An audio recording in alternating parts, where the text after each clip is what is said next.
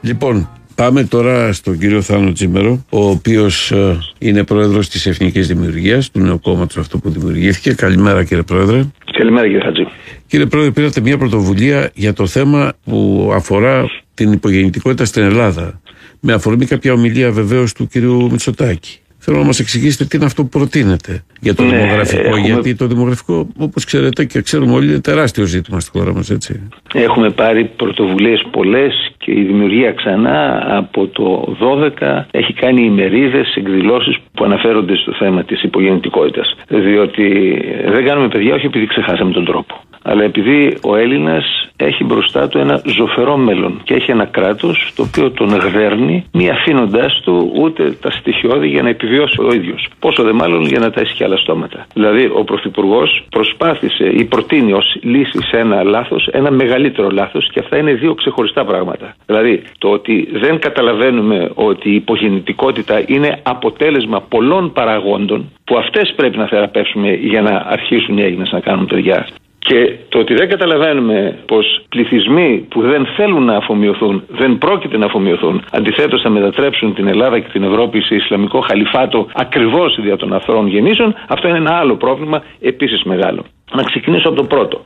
Κάποτε οι οικογένειες, θυμόμαστε, να ας πούμε, η μάνα μου ε, είναι πέντε αδέλφια, ξέρω ε, εγώ έχω έναν αδελφό, αλλά έκανα ένα παιδί. Βλέπετε σε τρεις γενιές πώ αμέσως αμέσως αλλάζει ο ρυθμός των γεννήσεων. Γιατί γίνεται αυτό; Διότι η μητέρα, η γυναίκα η οποία μπαίνει στην παραγωγική ε, διαδικασία, διαδικασία εργάζεται, παλιά οι μητέρες δεν εργαζόντουσαν, θα πρέπει να έχει ευκολίες από την πολιτεία για να μπορεί να αφήσει το παιδί της ας πούμε. Πρέπει ένα ζευγάρι να πληρώσει από την τσέπη του αυτά που δικαιούνται ως φορολογούμενοι. Δηλαδή για να έχεις καλές υπηρεσίες υγείας θα πρέπει να πληρώσεις τον γιατρό. Το κράτος σου λέει ότι δεν αναγνωρίζω αυτά τα έξοδα και στα ξαναφορολογώ. Θα πρέπει να πληρώσεις ένα καλό σχολείο για να μην είναι το παιδί σου σε γιάφκα παραβατικό έτσι όπως έχουν εξελιχθεί τα περισσότερα σχολεία στη χώρα. Θα πρέπει να πληρώσεις για ασφάλεια. Εάν πάει μια μάνα Ελληνίδα σε παιδικό σταθμό, δεν μπορεί να βρει θέση, διότι με εισοδηματικά κριτήρια θα διαλέξουν τα 8 παιδιά του μουσουλμάνου με τις δύο γυναίκες που ναι. κάθονται σπίτι και γενοβολάν, διότι η κυβέρνηση και αυτή και οι προηγούμενοι αποφάσισαν να παίρνουν τον φόρο από το ειστέρημα του Έλληνα και να μοιράζουν επιδόματα σε ανθρώπους που, ξαναλέω, έρχονται ως τυχοδιώκτες στην καλύτερη περίπτωση και ως στρατιώτες του Αλάχ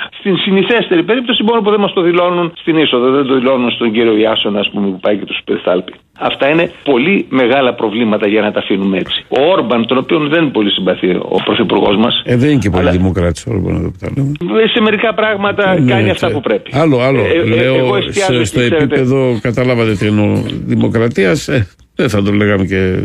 Τέλος πάντων, Ναι, αλλά ας εξετάσουμε τις καλές πρακτικές, ειδικά όταν έχουν αποδώσει. Δίνει 30.000 δάνειο σε κάθε νέο ζευγάρι και τους λέει ότι αν κάνετε τρία παιδιά, σας το διαγράφω. Για να κάνει τρία παιδιά μια οικογένεια στην Ελλάδα, θα πρέπει να έχει ένα σπίτι ευρύχωρο. Φορολογείται αγρίως. Πού θα ζήσουν στην καρσονιέρα; Θα πρέπει να έχουν ένα αυτοκίνητο καλότσικο για να μπορεί να τα μεταφέρει με ασφάλεια. Φορολογούνται αγρίως. Με τι θα τα κουβαλάει, με χιλιάρι; Δηλαδή δεν καταλαβαίνουμε ότι το να έχεις πολλά παιδιά σημαίνει ότι θα πρέπει να μπορείς με τα χρήματα που βγάζεις από τη δουλειά σου και με ενίσχυση του κράτους, εάν θέλουμε όντως να αποκτήσουν οι Έλληνες παιδιά, να μπορείς να κινείσαι, να ζεις άνετα, να έχεις κάπου να τα αφήσεις. Ξαναλέω. Αυτό είναι κάτι το οποίο δεν το βλέπουμε. Και νομίζουμε ότι αν δώσουμε, ας πούμε, ένα εφάπαξ βοήθημα 2.000, οι Έλληνες θα αρχίσουν να γενοβολάνε. Που αυτό το βοήθημα θα το πάρουν αυτοί που θα κάναν παιδί για 2.000, ή γνωστοί ευπαθείς και ευάλωτοι. Που και αυτό είναι ένα πρόβλημα. Δηλαδή βλέπουμε ότι ποιοτικές γεννήσεις δεν έχουμε και έχουμε γεννήσεις σε μεγάλο βαθμό σε κάποιες κατηγορίες ανθρώπων οι οποίοι δεν πολύ ενδιαφέρονται για την εκπαίδευση και για το επίπεδο ζωής των παιδιών τους. Απ' την άλλη, όταν λες ότι θα γεμίσω τη χώρα με ανθρώπους οι οποίοι το έχουν δείξει ότι δεν θέλουν να αφομοιωθούν, είναι ο πιο σίγουρος τρόπος για να αυτοκτονήσουμε ως έθνος. Δηλαδή η Ευρωπαϊκή Ένωση και η Ελλάδα μετατρέπονται αργά και σταθερά σε Ισλαμικά χαλιφάτα και αυτό θα γίνει με δημοκρατικές διαδικασίες. Κατά μία έννοια θα πρέπει να αισθανόμαστε ευγνωμοσύνη στους τρομοκράτες του Ισλάμ διότι μας τσιγκλάνε και μας θυμίζουν ποιο είναι το μέλλον της Ευρώπης αυτό το δυστοπικό εφιαλτικό μέλλον διότι αν τους αφήναμε με δημοκρατικές διαδικασίες μία μέρα όπως έγινε στο Ιράν ας πούμε ή στο Αφγανιστάν που ήταν δυτικότροπες χώρες κάποτε θα βγει ένας που θα έχει εκλεγεί και θα πει από αύριο όλες οι γυναίκες μπουργκα. Τι θα κάνετε; Θα πρέπει να δούμε τι γίνεται στην Ευρώπη και απορώ που δεν το έχει δει αυτό ο Πρωθυπουργός. Διότι υπάρχουν πολλές έρευνες τις οποίες έχω παραθέσει σε ένα άρθρο μου, προτείνω στους ακροατές να το διαβάσουν, «Πλατεία Μωάμεθ,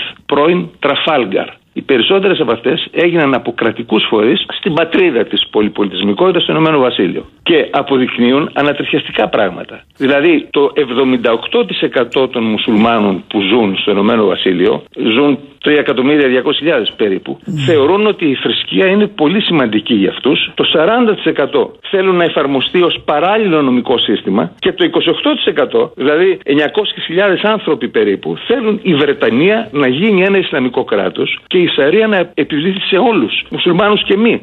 Από αυτούς, το 9%, 290.000 περίπου, ανήκουν στον σκληρό πυρήνα των Ισλαμιστών και δηλώνουν ότι οι βομβιστές αυτοκτονία είναι δικαιολογημένοι. Ναι. Δεν θα κατέδαν ποτέ ένα τρομοκράτη, ας πούμε, στις αρχές. Θεωρούν ότι η βία είναι ένας αποδεκτός τρόπος υπεράσπισης ή διάδοσης της θρησκείας τους. Το καταλαβαίνουμε αυτό. Αυτό σημαίνει δίπλα μας. Και βέβαια σε λίγο θα αρχίσει να καταγράφεται και στην Ευρώπη. Έχουμε δει διαδηλώσεις της πακιστανικής κοινότητας που κρατούσαν σημαίες τζιχαντιστικές και όχι σημαίες του Πακιστάν.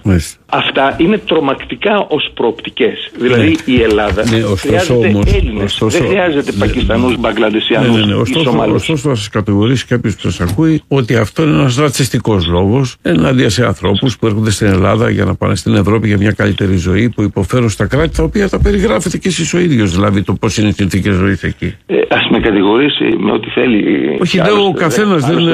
10 χρόνια, 10 χρόνια τώρα μόνο κατηγορίες ακούω. Αλλά το ότι κάποιες κοινωνίες διαμόρφωσαν ένα πολιτισμικό πλαίσιο, έναν τρόπο ζωής ναι. που είναι ασύμβατος ο ένας με τον άλλον. Αυτό δεν είναι άποψη δικιά μου, όχι, είναι γεγονός. Λέω ένα άλλο, εγώ λέω ότι ας πούμε αυτή τη στιγμή έχουμε ένα τεράστιο πρόβλημα όχι μόνο στην Ελλάδα και γενικά στην Ευρώπη με τα κύματα μεταναστών, προσφύγων κτλ. Έτσι ε, ας πούμε οι Σύριοι που φεύγουν από τη Συρία μια χώρα που στην, η Τουρκία δεν έχει κάνει κόσκινο έχει καταπατήσει κάθε διεθνές δίκαιο εκεί και φεύγουν αυτοί οι άνθρωποι που είναι, πολλοί από αυτούς είναι μορφωμένοι είναι και τα λοιπά άλλοι είναι εργάτες δεν έχει σημασία Αυτού τι θα τους κάνουμε, δηλαδή πρέπει να τους πετάξουμε, κύριε Πρόεδρε. Κύριε, Χατζή, και από την ρωτάω, Ουκρανία, ρωτάω, θέλω, και θέλω από την Ουκρανία φεύγουν πρόσφυγες πολέμου ναι. και αυτοί είναι πράγματι πρόσφυγες πολέμου. Όσοι Σύριοι έφυγαν από τη Συρία ως πρόσφυγες πολέμου και ήρθαν στην Ελλάδα με τα χαρτιά τους, υπάρχουν πολλές τέτοιες περιπτώσεις νόμιμα, διότι πηγαίνοντας από τη Συρία στην Τουρκία δεν ήταν πια σε εμπόλεμη χώρα,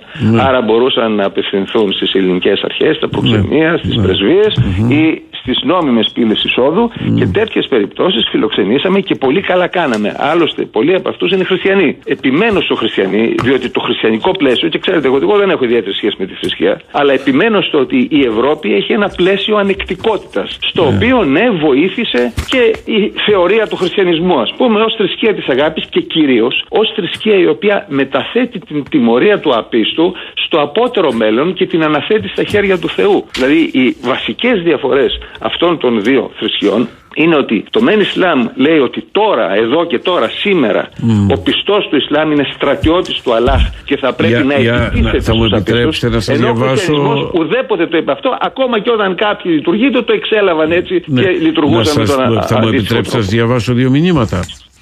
Καλό θα ήταν, λέει, να μην χαρακτηρίζουμε ανθρώπους αν δεν ξέρουμε για ποιο λόγο έχουν βρεθεί εδώ.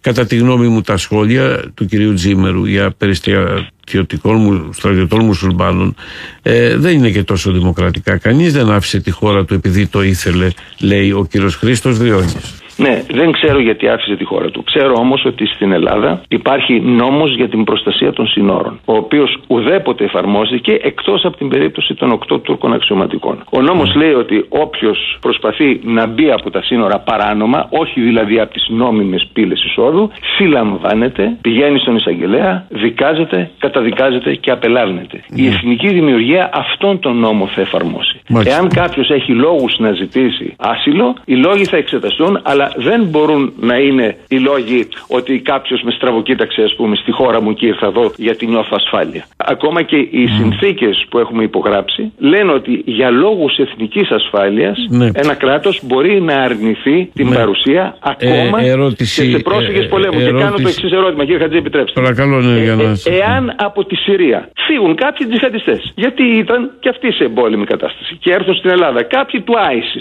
Θα πρέπει να τους υποδεχθούμε. Θα πείτε δεν το γνωρίζουμε. Πού να το Ε, ναι. ξέρουμε να, τώρα; να, λοιπόν, γιατί πρέπει να ψάχνουμε ναι. πολύ καλά ποιοι έρχονται Ναι. και διαβάζουμε Τώρα μετά από ψάχνουμε, καιρό ναι. ότι κάποιοι από αυτούς που πέρασαν από την Ελλάδα πήγαν στην Ευρώπη και Μάλιστα. διέπραξαν τρομοκρατικές Ερώτηση, ενέργειες. ερώτηση του φίλου μας του Δημήτρη εδώ. Ε, να ξέρετε ότι οι ακροατές που κάνουν τις ερωτήσεις έχουν και επώνυμο, έχουν και τα τηλεφωνά τους και τα email τους. Έτσι δεν είναι. Ε, καλημέρα. Θέλουν, θέλει να του πείτε αν ε, μισείτε τους ανθρώπους με διαφορετικό χώμα, χρώμα, θρησκείο και φύ- θρησκεία και φύλλο.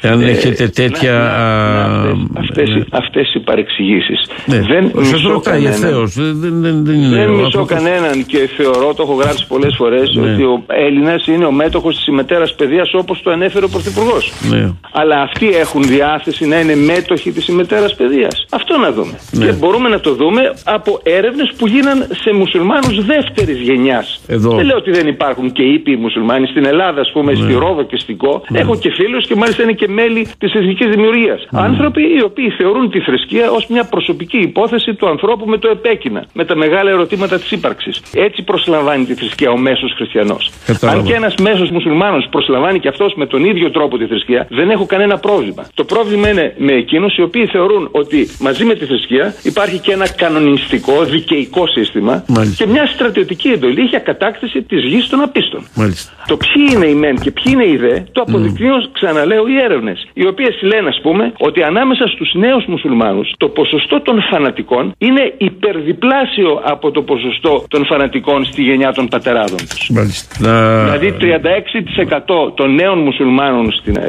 Αγγλία Ναι. θέλουν να θανατώνεται αυτός που φεύγει από την πίστη. Το καταλαβαίνουμε αυτό, το διανοούμαστε. Ναι. Ε, εδώ ολοκληρώσαμε γιατί πήγε παρά 10 η ώρα. Σας ευχαριστώ θερμά για την καλοσύνη που είχατε να κάνουμε αυτή τη συζήτηση. Α, είναι πολλά τα ερωτήματα, δεν προλαβαίνω να σα τα θέσω.